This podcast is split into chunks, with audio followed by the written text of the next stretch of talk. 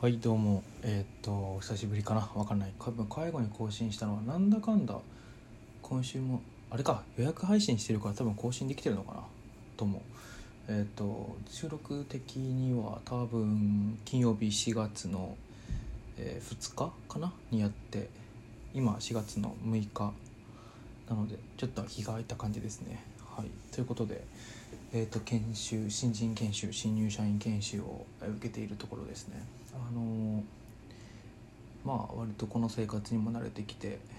えっ、とまあなんかね最初の頃はなんか全然こう一人で飯を食ったとかそんな話ばっかしてたんですけど結果的に飯食う時には大体誰かと食うようになったというかなんか一人で行ってもこう誰かがさすがにみんな顔見知りになってきたんでこう話しかけてくれるようになったみたいな感じですかね。はい。っていう感じでまあわりかし楽しくやってるかなっていう感じですね。研修の上の生活自体は。ただやっぱりちょっとね体調があの、ま、すごい熱があるとかではないんですけどまあ単純にあの鼻水が出るとかみたいなことがねある。喉がちょっと痛くま痛いまでいかないけどおかしいのみたいなのあるんでねちょっと早く寝るように最近してるんですけど。まあね僕あの毎年春になると風邪をひいてて今年まだひいてないんでそれの予兆な気がしてあの結構慎重にやってますね。ちゃんと朝昼晩ご飯食べて、えー薬というかカコン糖を飲んで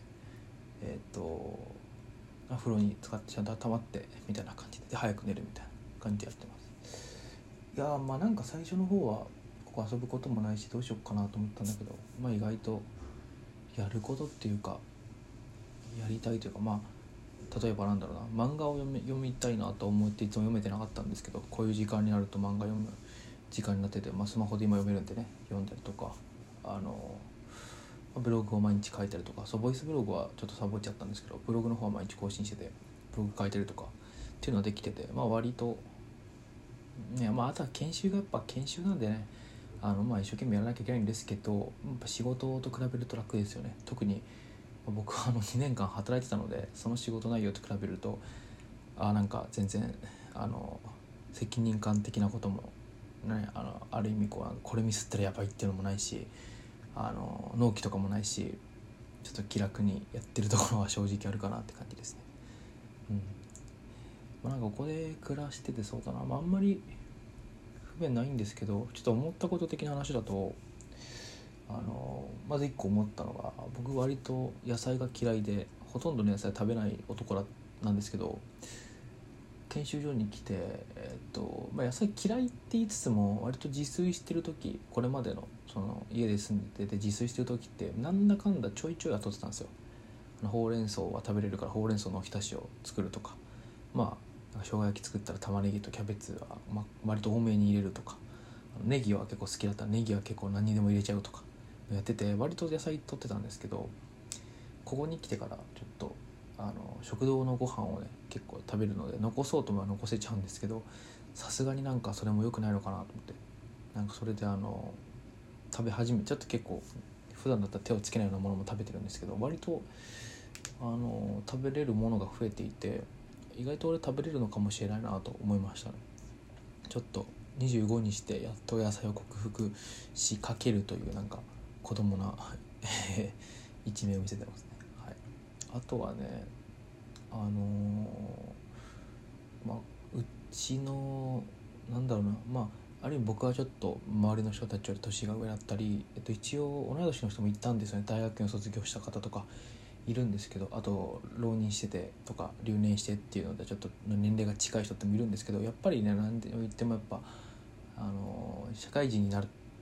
の経験があるかないかっていうのはでかいのででかいのでっていうかでかいなとすごい感じていてあのなんだろうそれをすごくこの数日間で思い思ってますね。あのなんていうの雰囲気というかね、うん、これはなんか形容しがたいんだけど、うん、そんな感じです。まあこれ前も話した気がするからいいかな。うんそんな感じまあだからあんま変わり映えのない毎日を話過ごしてるのでボイスブログで喋ることがあんまりないのかなっていう、うん、まあなんかとりあえずは今普通にやってたら普通に知り合いができて普通になんかよく喋るようになったっていう感じでまあそれになってると必然的に楽しくなってくるっていう感じですかね。まあそんなところですね。ああとねこれ話してなかった。あ話したか。あの外で話してたと思うんですけど外で収録した回があったと思うんですけど歩きながら。あので無事週末はあの家に帰って過ごせたんですけどそその頃からちょっとね体調があんまり良くなくてあの結構家で寝て過ごしたりとかしてましたね。うん。あのあそうだ。その時にあの「針金サービス」っていう漫画全部読んで面白かったですね、うん、なんか続き「針金サービス」のなんか2みたいなのが今やってるらしくてそれも読みたいんですけどあれは割とおすすめかも。うん少年漫画が読める人おすすめかもって感じ。なんか割と僕が好きなところで言うとやっぱ少年スポーツ漫画チックなところ。例えばなんか地味な先輩が3年間の努力してたからこの「地味なんだけどこう自分の鍛えてきたその1個の技だけはすごく強,、ね、強豪校のあの一流選手にもかなうところとかなんかその努力が報われるシーンとかそういうのがやっぱ熱くてそれを見てるんですけど読んでたんですけどあのちょっとね少年漫画チックなところというか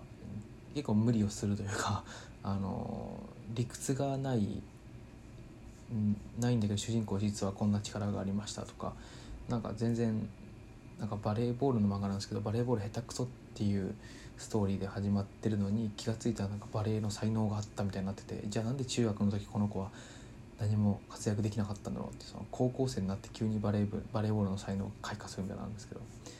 なんかまあ、ツッコミどころはねいろいろあるんですけどね。あとキャラクターデザインがあまりにも少年漫画しすぎているとかね。